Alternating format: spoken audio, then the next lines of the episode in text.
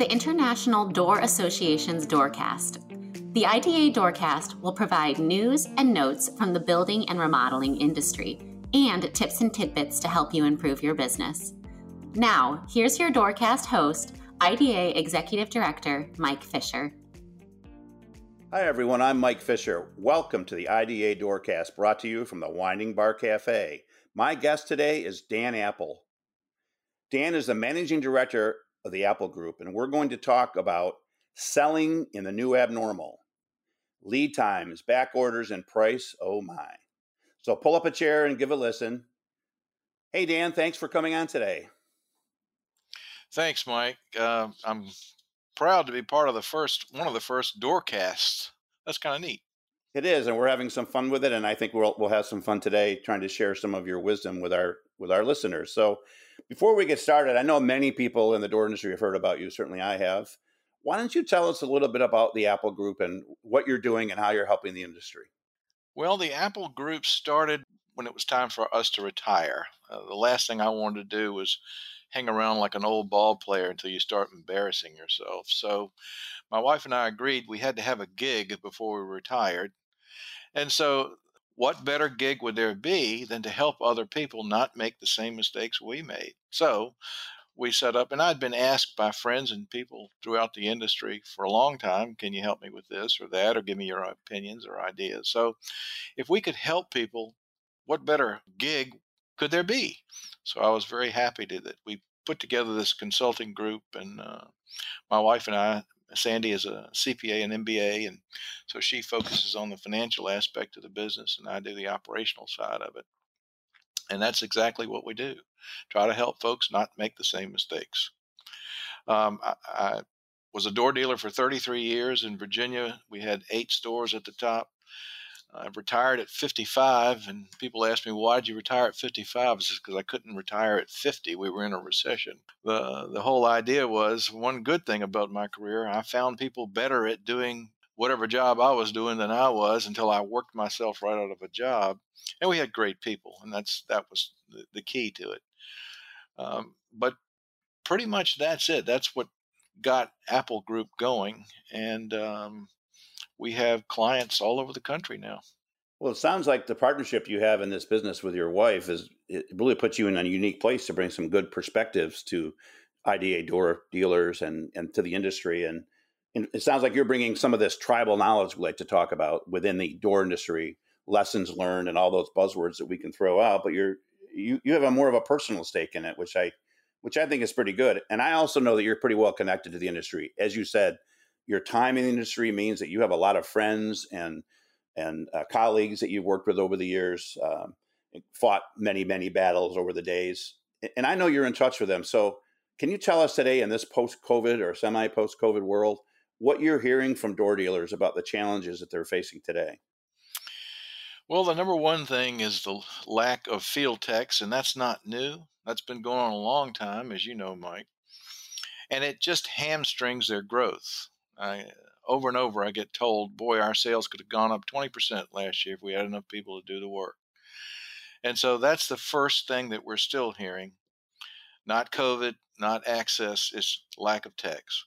The second is obviously product lead times right now. It's a current event that's just uh, hurtful to everybody on the dealer side of the business. I guess it's hurtful to the manufacturing side too.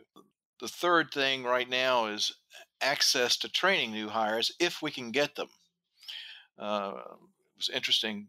One of our clients asked us, How should I place an ad? I said, Well, why don't you advertise for police officers that no longer want to be police officers or uh, veterans, um, first responders of any kind, because we have a lot to offer in the industry. So once we get these people, how do we train them? And there is no ready made way to train them. You've got to do it yourself. You've got to come up with a program to do it internally. There are a lot of resources you can use outside in the industry, but it's up to you to come up with the program. And so that access to training is one of one of the big things I get asked about a lot. And then another one is we're working really hard, really long hours.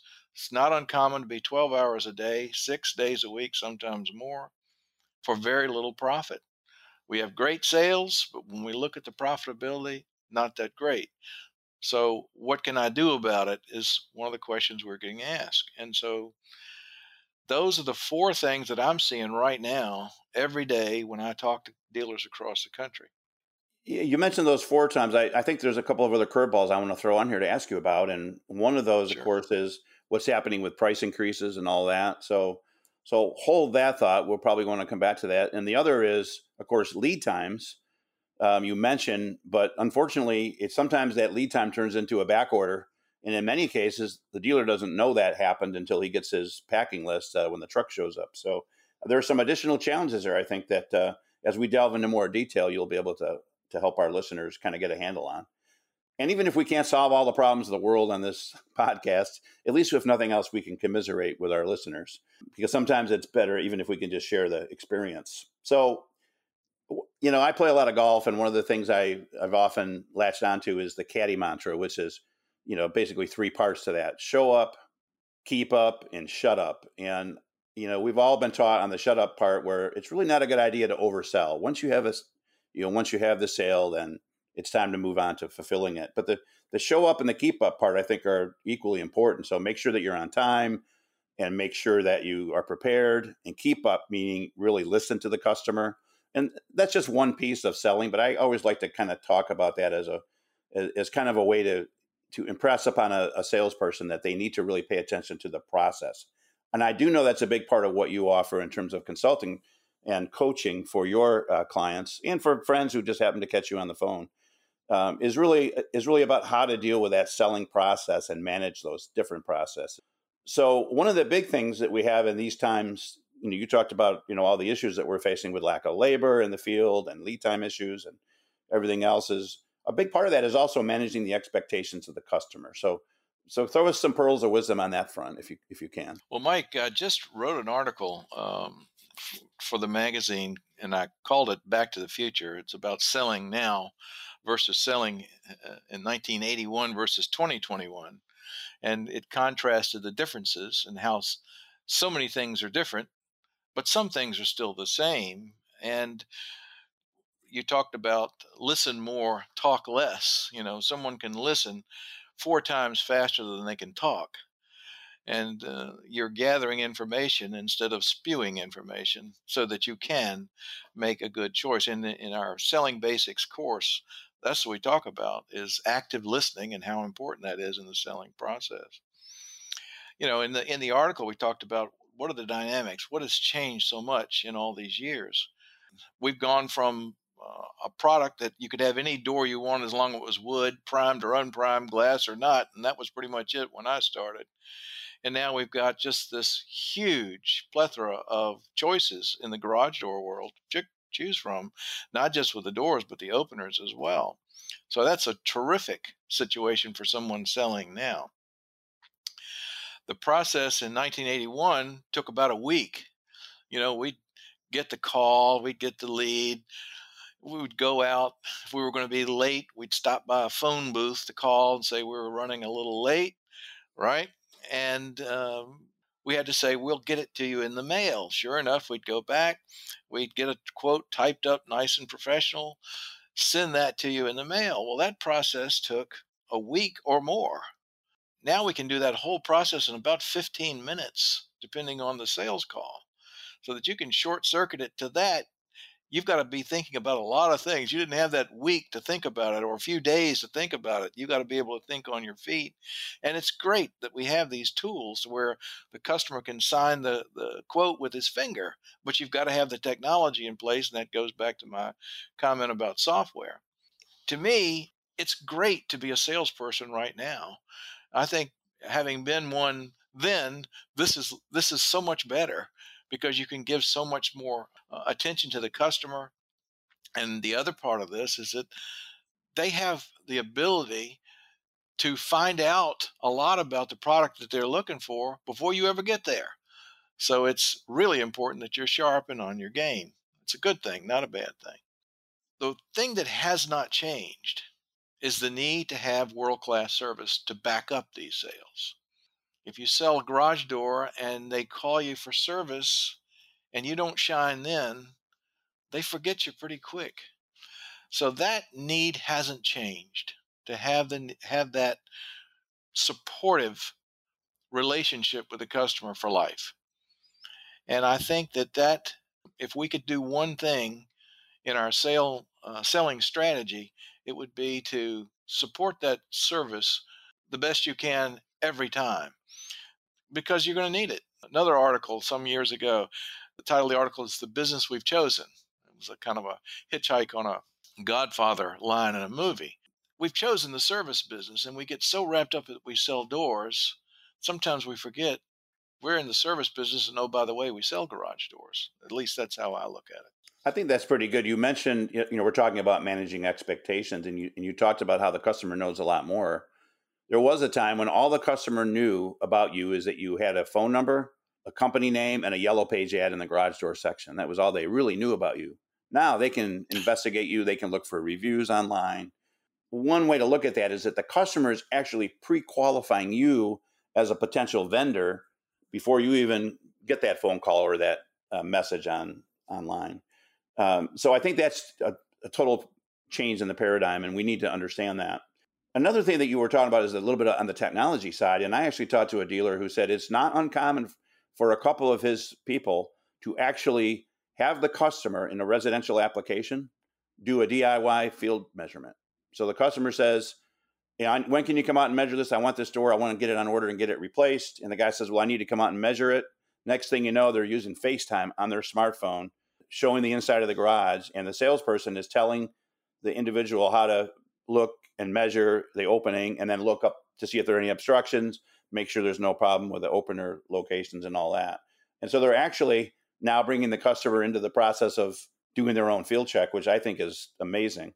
So there there is a different process in place, and part of that, as I was talking about uh, advertising in Yellow Pages, is really about advertising. And you know, so as we move from the compressed selling process, that obviously means we're not advertising in the same way.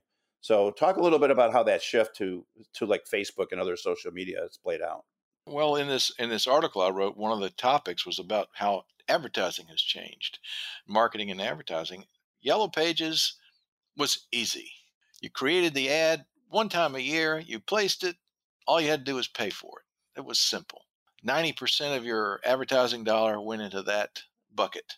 Well, I think one of the best things that happened to us was being able to advertise on the internet, to make that uh, yellow page an electronic yellow page so that we can do more with it. And, and I think that it's a better value because it's trackable. I mean, if something's not working, you know pretty quick if you're watching it. Whereas the yellow page book stayed closed most of the time.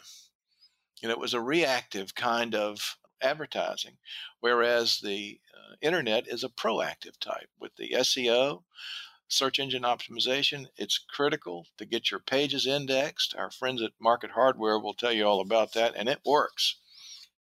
The pay per click, the tracking ads that seem to follow you if you express an interest in anything it's amazing how those ads can can track you and they're very inexpensive and very effective but i think the idea behind it is it, it's a better value i think you really are pound for pound getting more for your money with the electronic ways of advertising um, and the other thing you can have your business open 24 7 i mean you have an electronic showroom business office on the computer.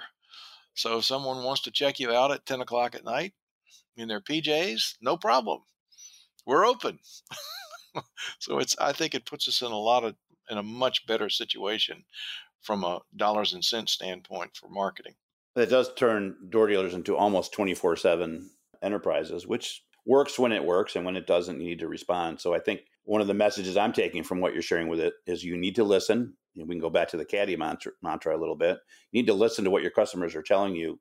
And if they're not telling you something, that means you're not reaching them. So the good news is, as you said, yellow pages you get to track every year with social media and other forms of digital advertising. You get instantaneous results really on on your uh, on your investment.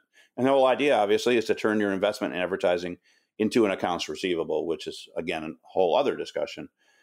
But one of the other things that we've been dealing with in this, what you know, we've been calling the new abnormal. We're not going back to normal. We're not going back to a new normal. Whatever we end up in here uh, is going to be a new abnormal. That's that's I think the the reality of today's world. So uh, as as we do that, one of the things that we've realized is that there has been a tremendous um, change in the supply chain, and we'll have another podcast talking about what's happening with just-in-time inventories and how you know that wonderful idea has turned into be a real problem, especially if you were looking for toilet paper last April.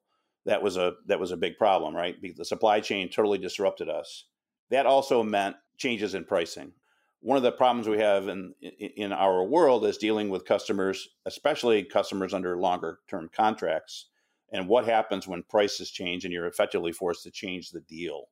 You know, what uh, advice can you give to our listeners about how to do that uh, you know how to respond to the changing pricing well there's excuse me there's a lot of anxiety about changing prices on the dealer side I, ironically it was one of the happiest times of my business career was on january 1st we raised prices almost across the board because we had had price increases from our suppliers parts doors operators across the board and i knew i was covering that additional cost i've got clients that have sucked up cost increase after cost increase. And when I ask, well, have you raised your prices to offset these cost increase? The answer is no. And it's mostly because of fear and intimidation, the idea that their uh, builder or uh, whoever they're dealing with will go elsewhere. Well, you know, it's sort of like you don't have the opportunity to go to the grocery store and say, well, I'll pay this for that carton of eggs, or the gas station and say, no, I'm not going to pay $2.67. I'm going to pay whatever I want to pay. You don't have that luxury there. Well, the dealer needs to understand, and this is one thing that we talk about a lot in consultation with people. It's not your fault what it costs. You didn't make the rules. You know, you are buying from a supplier in good faith. He's providing a product which you hope is is the best you can find at a price point that he's got to make money too it's not your fault what it cost and therefore you have to make a profit also. So being reluctant to raise your prices only hurts you. And uh, you know that's a tough sell. Most folks are concerned about that and worried to death there that if i if i raise my price i'm going to lose this builder. Well, you can certainly take an offensive position with pricing and say, here's the documentation. Here are three letters that I've received in six months from this particular vendor, which I'm using their those doors in your subdivision, where they've increased prices. I don't really have a choice. If he says, Well, I'll go elsewhere, well, everybody else is kind of in the same boat. Now, what they do with their business is up to them, but in your case, you want to run a successful business that requires profitability and you have to keep pace with it. So I would be unapologetic about raising prices. The anxiety is there. I understand that anxiety having been in sales for uh, much of my career, but I think a lot of that, how that conversation goes, is dependent upon the relationship you have with that customer. So that's another that's another part of it is making sure you have the relationship. And I remember uh, you know, when I was um, in sales, I had one manager that said, "Remember, Mike, you're not looking for orders. You are not looking for orders. You are looking for customers. Because if you have enough customers, then you will get the repeat business and the orders. You will have the relationships, and then when you have to deal with issues like this, you're dealing with it from a, a you know a, a stronger position. You've kind of got the you know the high ground, so to speak, on that. The only reason the customer is doing business with you is overpriced. You don't have much. That's that's the only reason. And so if you're communicating often enough and you have a good enough relationship with that customer, maybe give them a heads up. Hey, this is going to happen. You know, we've got notification now. This is going to happen in two months or a month or whatever. Just giving you a heads up. You know, maybe we should go ahead and get what you need right now and stock it for you. So I feel like that getting rid of that reluctance to pass along a price increase is is really a, a, function of your your profitability and you're keeping your eyes on that profitability and you know you just got to get over the fear of it gas and groceries they do what they want to do and you pay what it's going to what it's going to cost so it's really no different in our industry i think we're going to take a break right now but don't go anywhere because we'll be right back each year, the garage door and access systems industry observes Garage Door Safety Month. Garage Door Safety Month has been moved to May to coincide with the International Code Council's Building Safety Month. While the importance of safety is recognized year round, May is a special month for IDA members to take the opportunity to share their dedication to safety with consumers and the markets they serve. For additional information about Garage Door Safety Month and to download your member toolkit, visit doors.org today. Welcome back to the IDA Doorcast. So the lead time is another thing. It sounds like we're kind of on the same in the same boat there. It's another people don't want to talk about. Sorry, we can't get that door for you for 10 weeks or 12 weeks, whatever that number might be for that specific product. Anything, any other perspective on that front, or is it the same yeah, story? I think it's I think it's the creating the expectation. We've got this paradigm forever in the industry, three to four weeks. That's our paradigm. That's exactly how it's been set, almost in stone forever. We've got to shift the paradigm. We've got to be upfront with the customer give them a realistic expectation. In our business, three to four weeks, we always used four to six weeks. And if we came in earlier, everybody was happy. Under promised and over delivered in that case. So I think having a realistic expectation set right up front at the point of sale, because what I see happening and what clients that I'm talking to are saying, door dealers are saying, well, you know, they, they're hopping mad and ready to cancel the order and I said, Well, what did you tell them in terms of expectations? And, you know, people hear a lot of things. What do you have on the quote? Well, our quote said, whatever, four to six weeks. And if you know that's going to be uh, worse than that, uh, set the expectation appropriately. Don't wait until you've got somebody mad as a hen on the telephone. Yeah, having that realistic expectation up front the best part or the easiest way to manage expectations is to help create the expectation to begin with. Absolutely. So another way to say this, and that is, by the way, we're worth waiting for. You know, Absolutely. You want to do business with us? Help. You know, we'll get through this. Now there are there are times, of course, when there are other factors at play here. For example, a new building is under construction and they got to close it up. A new home is being built and they want to deliver the appliances and or whatever else they want to store in there. Today it could be two by fours, which are pretty pricey, right? So yeah, we want to deliver some lumber, and we're afraid to leave it unguarded because of the price of uh, two by fours. Part of that uh, selling that door to that customer is not just about filling an opening, but it's also securing the premises during construction. Uh, that's just one example. So uh, tell us about now how trying to find a way to be creative can add value to the to the process, not just of selling, but also delivering. An added value service might be well, look, we understand your situation let us put some sections in there and make them operable. It's not going to be pretty, but it'll be functional and you'll have security. We did that a lot, especially when it was our fault, or our fault meaning the manufacturer's fault, let us down, so therefore we let the customer down. Then we'd go out and hang the door temporarily, get it going. So they had function and, and security. That was one way to, to, to address it. If they just want the, the opening closed up, in some cases, customers are willing to pay to have the opening boarded up. Or if you can take their old door, if they have an old door, if it's not new construction, and you can band aid it enough to make it operable until the door gets in. So I think the idea is to be flexible and not just say, well, you know, it's 12 weeks, sorry. If it's your sale, if you can guard the sale by providing some added value services, why not? Someone else, your competitor, may very well offer those services. So why not? Another thing would be bringing the customer in closer in the selling process, and, and especially in the selection process. Color chips. Well, that's a pretty basic thing that we all have in our somewhere in our cars, in our offices, in our showrooms. They look different under fluorescent light or office light. A good idea would be to get them involved in the color selection. You know, you're going to wait 12, 15, 16 weeks for this product, you want to make sure the color is exactly what you want. So providing those color chips, running them out to the customer so they can see them in the daylight or out in front of their house. Using the door visualizing software that all the manufacturers seem to have now.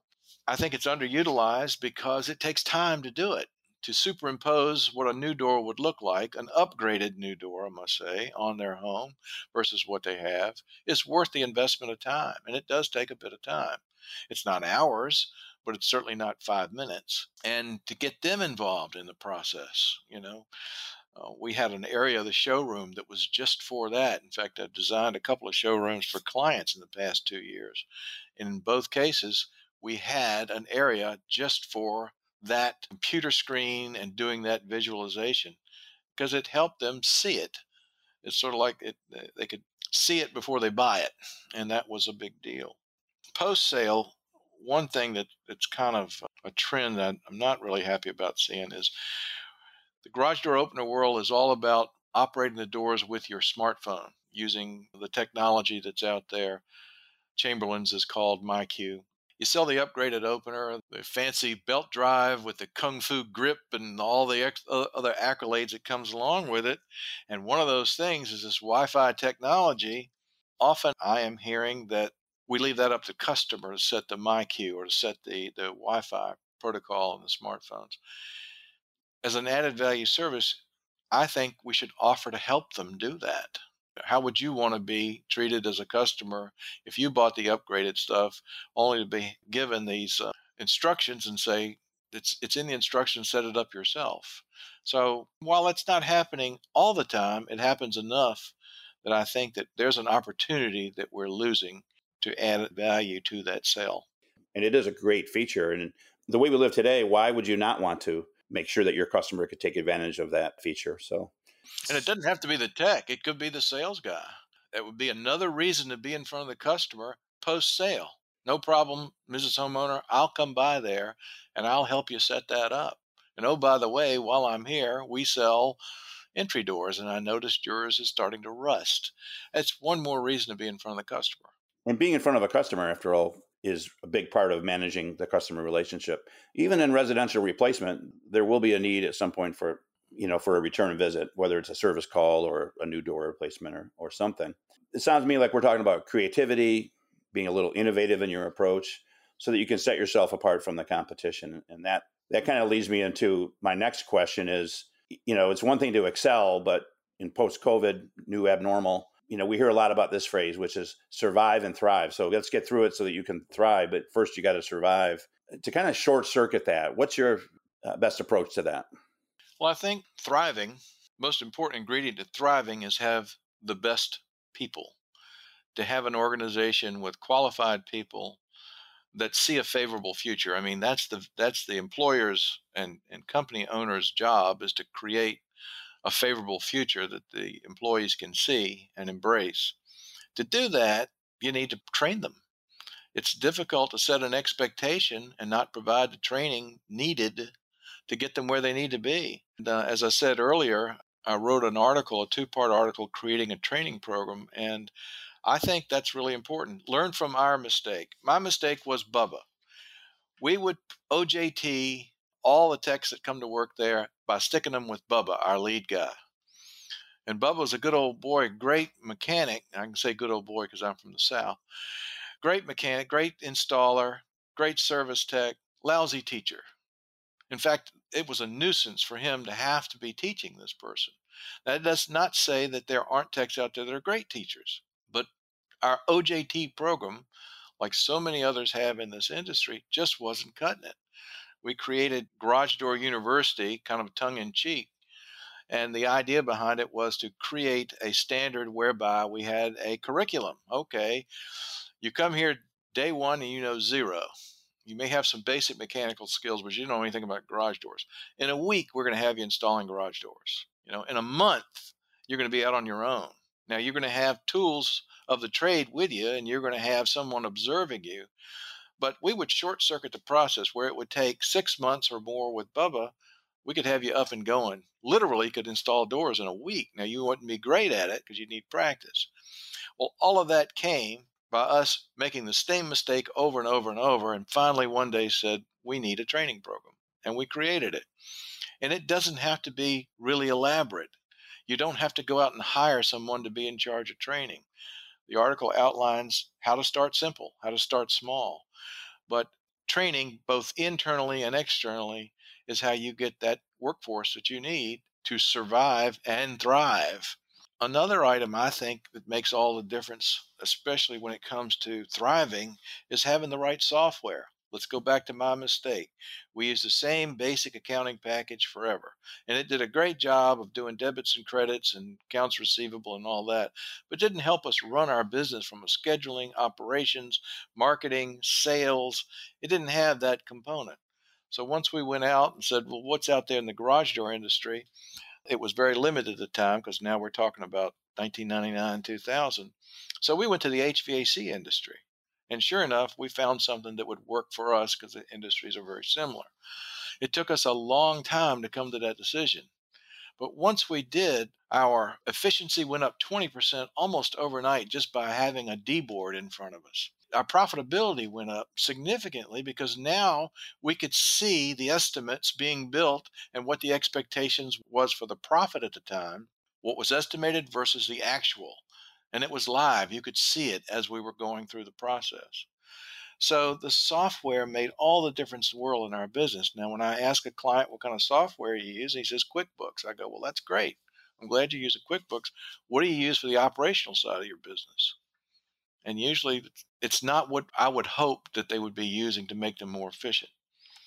And so it's worth it. We'll spend $50,000 for a service truck, which is a tool. It's a tool that helps us make money. But when we talk about software, not very sexy. But I assure you that in our experience, our mistake was not getting the right software that made us more profitable. And that's the name of the game. Another one that we will not seem to invest in, not universally, but we did not invest in a financial person to help us run the financial end of our business. We had the typical bookkeeper and maybe somebody that knew accounts receivable or billing or aspects of it, but they were clerk, not a full charge accountant. Not necessarily a degreed accountant, but someone that could create our financial statements monthly and not just create them, but help me understand them and basically use that data to help manage the business. Investing in a financial person to run that aspect of your business, I think, is, is extremely important. It's just as important as an operations manager or a sales manager. So getting away from that reluctance to invest in someone for that key position, I think, is key to thriving going forward. And I don't see it enough. And when I broach that question with our dealer clients, I get the same kind of thing. It's it's almost like that's not really sexy. You know, sales are sexy, profit's sexy, and you need that financial person to help you get that profit. The other only thing I wanted to say about that question, pay less attention to your competitors. They can't do a thing for your business. Maybe they can make your business better if they make mistakes, but your focus should be on your business, not on what they're doing or what they're charging or what their hourly rate is. Who cares? You can't do anything about it anyway. Focus on your business. How can you provide that good to great service? How can you provide world class service after the sale? What are the things you can do to add value to your customers so that they'll be customers for life? And that's really what we're after. You said that your manager told you you weren't making sales, you were making you were getting customers. It's that simple. You're creating relationships hopefully that last a lifetime. So don't pay so much attention to those competitors. They're not going to help you. Dan, it sounds like you've got, as I said earlier, tribal knowledge, a tremendous amount of uh, experience to share on this and a lot of tools of the trade. I'm pretty sure from our conversations here and elsewhere that you have a lot of other areas that you can coach our dealers. And one of the things that's happening right now, of course, is our 100 year anniversary of the garage door industry. And that, you know, kind of makes, makes me think about how so much of our industry is a family business with many generations in the same family often involved in the businesses that can lead to concerns about how do I manage the future generations of this business? And sometimes that means succession planning. So, can you just give us that quick overcap of how you approach succession planning discussions with your clients? Sure. I'd like to say one bit about the family business and the and, and garage door industry is a, uh, on the dealer side is, is especially a, fa- a family business. We call it mom and pop business, and thank God it is. It's why it makes it so pleasant to work here it's also one of the most challenging things to work with your family. I know firsthand how difficult it is. And my dad started our business, and uh, I was in the Navy, and I got out of the Navy and went in with him. And it was very difficult, the dynamics of the personal relationship and being able to put on that business hat when you walk through the door. And I know that there are people that will be listening to this that have those same challenges with those relationships. Now, with that said, new generation versus old generation, what we're seeing. The newer generation are seeing much more value in short circuiting the process to get where they want to be through training, through profitability, a- asking questions like, okay, profits have been this way a long time, but why? Why are they this way? Why aren't they better? And are willing to go out and seek help and advice to get them better. So that's a good thing. Sometimes they try to get there too quick, and the sage advice of the older generation is really important. They need not zoom past it. Or maybe we're not, speaking of Zoom, maybe we're not that great at Zoom, but we're pretty good at the garage door business because we got there for 50 years or however long the business has been, been going. As we have this, though, and, and it will require some succession planning from one generation to the next, if that's the case. In some cases, it's not a succession plan to a relative, a son or a daughter. It could be an exit strategy to sell the business to an outside party. In either case, unfortunately, we are not doing a good enough job in the industry as a whole on the dealer side with coming up with a succession plan. And I, I get it. It's hard. It's something you got to set time to do. Oftentimes, it's not something you want to think about because it means you're exiting the business, and maybe you don't want to do that. I will say this, though, it's often triggered or forced by an event. Had one of those happen today where I got a call from the husband, from a husband and wife team, and they are splitting, and now the sky is falling in their case, uh, not just personally, but professionally, divvying up who does what. That one person will leave the business. It's difficult. A death, a sickness, all of these things can trigger. Now we've got to hurry up and come up with a succession plan. And it's much better to have one ahead of time what I tell our clients is that you need to start planning for this five years before you want to leave. It's five years, really? It takes that long? The plan doesn't take that long to come up with. But whoever is going to come along behind you and run that business, especially if it's a relative, you want to make sure they're ready. If it's not a relative, it's other employees, same thing. But having that time with you and to transition to your retirement so that you know things are on the right track, it's important and it takes time again, it's it's not really sexy to talk about a succession plan, but when you need it, you need it. And so, if you are considering exiting your business through handing it off to a relative or or a child, or just selling it outside, you need to come up with a plan and work the plan. Now, it will be malleable in as much as that things are going to change as you go down the path. But if you give yourself sufficient time, the plan will work. You just work the plan it's something that people should talk to their investment planners, their lawyers, their accountants, put one together. So, Dan, speaking of succession planning, unfortunately, we have to draw today's session to a close. So, we need to have some succession planning for your next appearance on the IDA Doorcast. So, I think we've I've been feverishly scribbling notes for ideas for future topics, and we've got quite a few things to talk about. I could spend hours with you, uh, obviously. So let me uh, first say that if anybody who's listening wants to get in touch with Dan, he's part of our IDA team through doors.org. You can click on member services and track him down through that portal. And I encourage you to do that. If you have, if you, anything you heard today is resonating with your business, you should definitely reach out to Dan. If nothing else, you'll get a shoulder to cry on. I promise you that but he may actually be able to bring some benefit to you.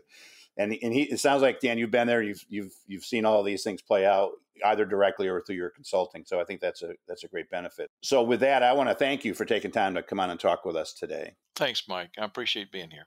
And I want to thank our listeners, of course, for tuning into the IDA Doorcast. For now, I guess we'll say goodbye from the Wine Bar Cafe. Everybody have a wonderful day, and thanks for joining us. And Dan, thanks again. So long now. Thank you for listening to the IDA Doorcast. Be sure to catch our next episode.